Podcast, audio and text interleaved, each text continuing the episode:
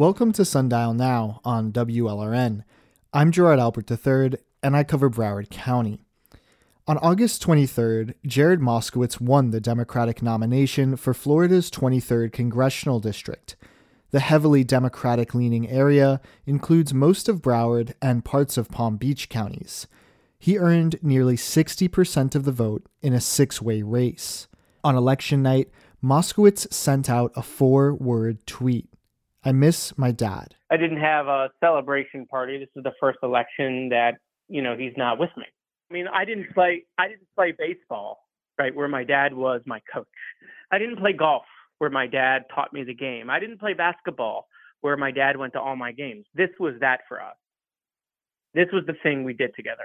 Moskowitz is 41, and he's been in public office for most of the last 16 years. It's impossible to talk about his political career without mentioning his father, Michael, a powerhouse in the Broward Democratic Party. Michael Moskowitz died from pancreatic cancer last year. He lived just long enough to see Jared sworn into the Broward County Commission. family, and, but him, he has done so much for Broward County, for the charitable community, for the civic community. Here's Broward County Mayor Michael Udine introducing Michael at the ceremony. Jared had asked for it to be moved up and moved to Parkland so his father could attend. He has supported every nook and cranny of this county, and, and that's why a testament to why there are so many people here today supporting him. Jared Moskowitz grew up in Parkland.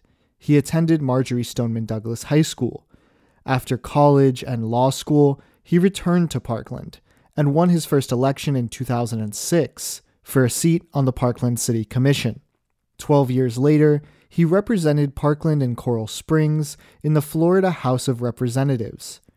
On February 14, 2018, he was in Tallahassee for the legislative session and then got a call from his wife. Mm, she was crying.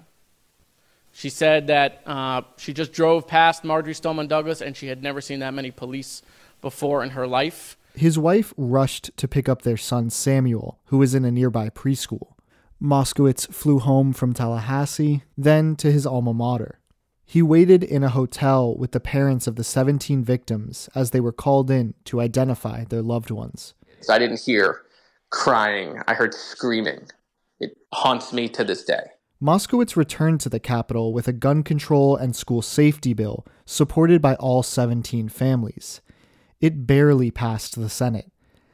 In his 15 minute speech, he tried to persuade his colleagues in the Florida House.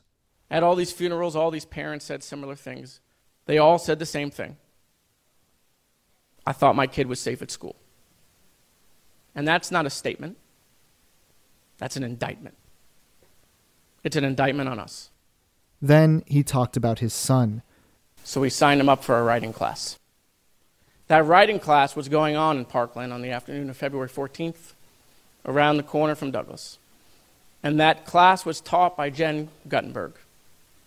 You see, she lost her daughter, Jaime, while she was teaching my son how to write.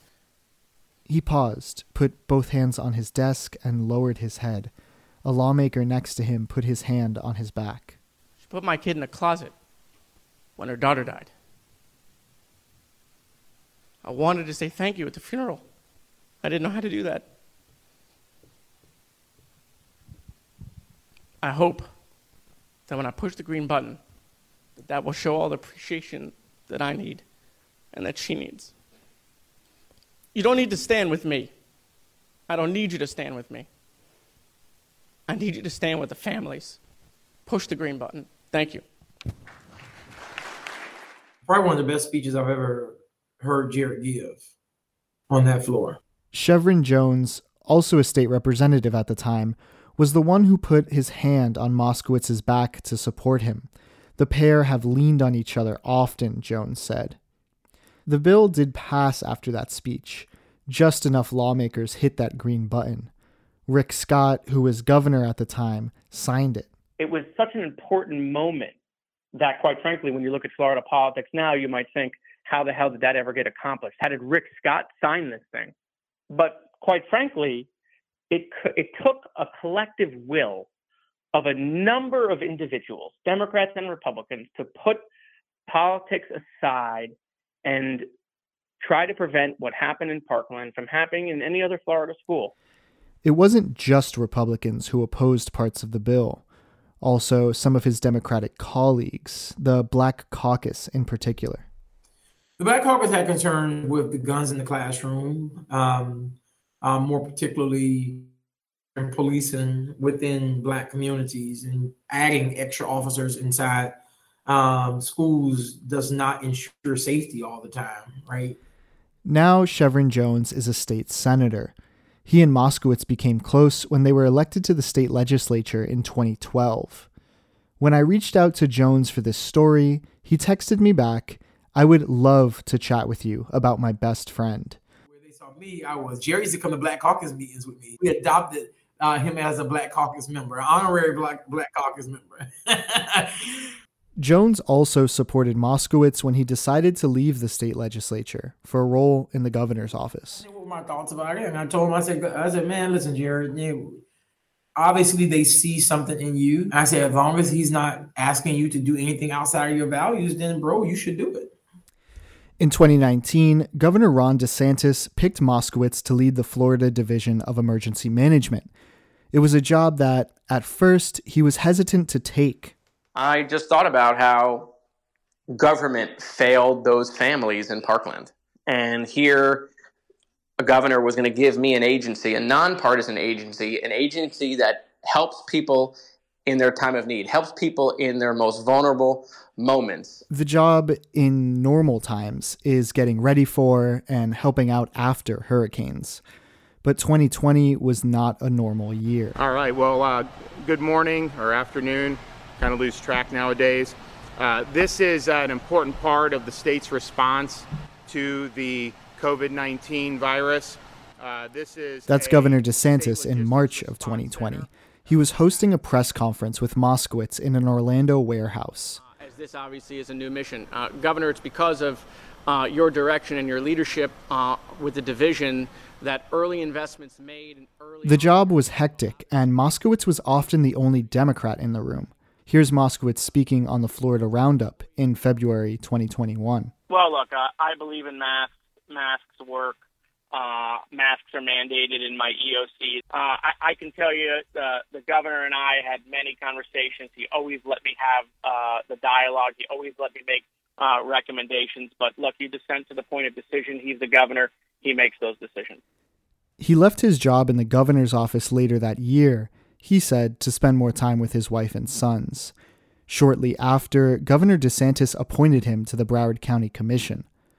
His connections to DeSantis earned him some critics, especially from his own party. Meet Jared Moskowitz, a Ron DeSantis kind of guy. DeSantis hired him to carry out his. This is a campaign ad from Ben Sorensen, one of Moskowitz's opponents in August's Democratic primary for Florida's 23rd congressional district. Running for Congress, Ben Sorensen. I approve this message because I'll fight to make housing affordable, protect women's reproductive rights, pass stronger gun laws, and I'll never kiss Ron DeSantis.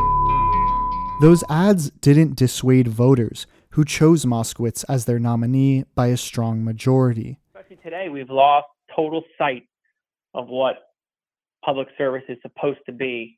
It's supposed to be about helping people and helping the country. Uh, you know, too many people are focused on hurting the other party or hurting each other or scoring political points or expanding their Twitter following. Those aren't the values that were instilled in me by uh, by my dad. In November's general election, Moskowitz is facing Republican Joe Budd. He's an entrepreneur and runs a Trump fan club in Palm Beach County. One of his priorities is making the U.S. energy independent. The district includes most of Broward County and parts of Palm Beach County. And for the last dozen years, Democrat Ted Deutch held the seat. President Biden won the district by 17 points in 2020. And that's Sundial Now for Monday, October 24th. I'm Gerard Albert III. Thank you so much for listening.